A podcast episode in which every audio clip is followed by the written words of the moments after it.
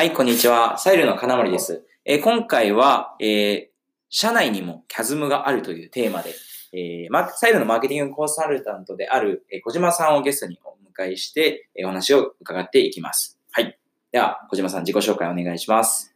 こんにちは。サイルのコンサルタント、小島です。えっと、僕はですね、えっと、前職、えっと、営業出身でですね、3年間営業を経験して、それから3年間新規事業の開発を従事してですね、で、一つの事業がすごく大きく当たって、10億円、年商10億円まです実。は拡大したといった経験があるので、うんえっと、今日はですね、それをどうやって社内で浸透させて、これだけの売り上げを作ったのかっていうお話ができればなと思ってます。わかりました。お願いします。はい。では、早速なんですけど、最初にまず、キャズムとはということで、あの、ちょっと前提の共有みたいな形で、キャズムについて、ちょっと簡単にざっくり説明してもらってもいいですか？まあちなみに僕もサイルに来るまで知らなかったんで、はい。ほとんどの人知らないかなと。思うんですけど、えっと、ジェフェリー・ムーアっていう人が提唱している理論で、むちゃくちゃざっくり言うと、新しいもの好きの人、まあ、うんイノベーターとかっていうんだけど、新しいもの好きの人と、まあ、あの、大多数の、あの、アーリーマジョリティっていう言い方をするんだけど、そのうん。新しいもの好きの最初にまずやってみようっていう人と、うん。大多数の人の間には、むちゃくちゃ大きい溝があるよっていう話はい。で、例えば、えっと、iPhone も、今はめちゃくちゃたくさんの人が使ってるけど、うん実は1とか2とかで持ってた人って実はあんまりいない。うん。一部の、やっぱりそのテクノロジーオタクの人とか、うん。新しいもの好きの人が使ってた。うん。で3とか4ぐらいになって一気に大多数の人が買うようになった。うん。なので、この新しいもの好きの人と大多数の人の間には、すごく大きい溝があって、これを突破するのがマーケティングだと難しいっていう話。わかりました。はいまあ、これ結構いろんな商品においてもそうですよね。はい。わかりました。はい。ではなんですけど、まあなんというか一般的にその商品に対してキャズムがあるよねみたいなことはわかるんですけど、会社にキャズムが、会社にもキャズムがあるってどういうことですか？これはですね、えっと、僕の場合は新規事業だったんですけど、はいえっと、多分新しい、なんていうか、ルールをみんなに浸透させなきゃいけない人とか、うんうん。新しいツールを社内に持ち込んで使ってもらわなきゃいけない人とかいると思うんだけど、そういう人にちょっと、あの、聞いてほしいなとはい。思っていて、社内にも新しいもの好きの人、うん。新しい取り組みに協力的な人もいれば、うん。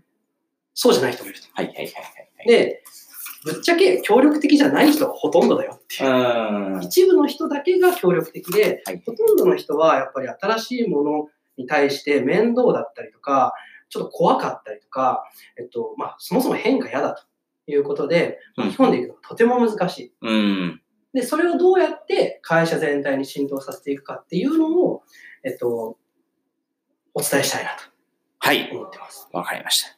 うん。じゃあ、なんというか、それを具体的にどうやってやってるんですかね？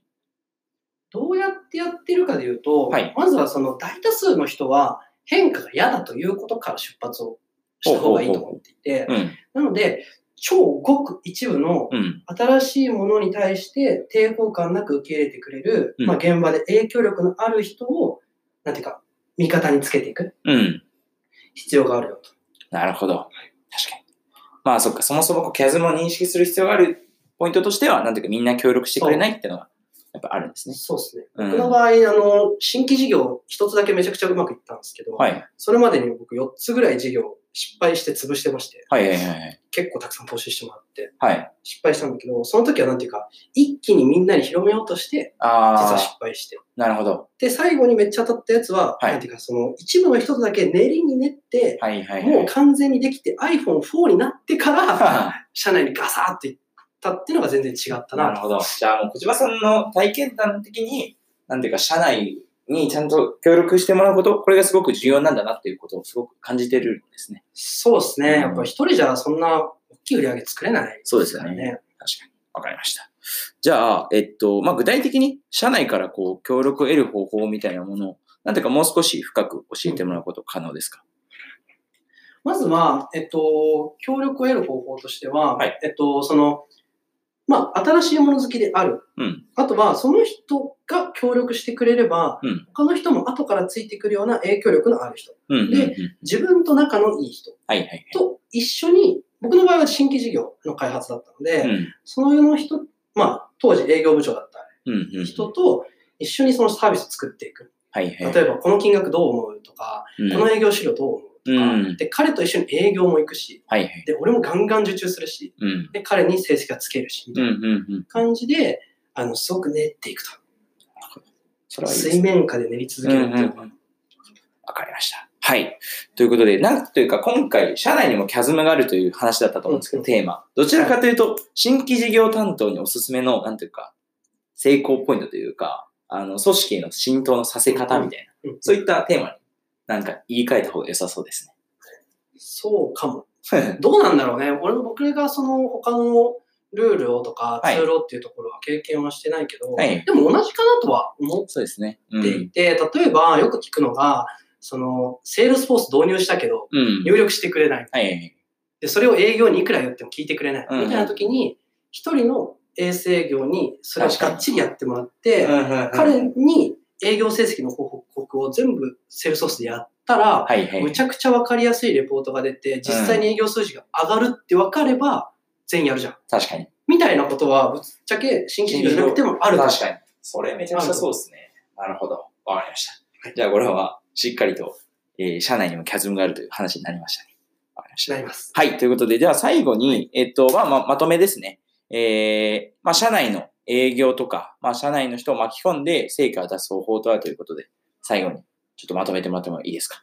はい。えっと、巻き込んで成果を出す方法としては、一気に広めようとしないこと。はい。で、えっと、現場で影響力があって、うんえっと、新しいものに対して抵抗感なく取り入れてくれる人とうん一緒に進めましょうと。うんで、それができたら、その結果をもとに全社的に展開していく。うん。僕の場合だったら、その新規事業のなんか概要の説明会とかをむちゃくちゃ丁寧にやっていって、あの、みんなに浸透させていくとなるほど。いうのがいいんじゃないかなと思います。わかりました。はい。ということで、最後にサイルの紹介を一言お願いします。はい。えー、サイルではですね、えっと、B2B の領域であれば、いろんなサービス、いろんな組織、いろんなフェーズの会社のマーケティングの支援ができますので、えっと、何か困っていることあれば、気軽にお問い合わせいただければと思います。はい。わかりました。じゃあ、えー面白かったら、えーフォローなどお願いします。ありがとうございました。ありがとうございました。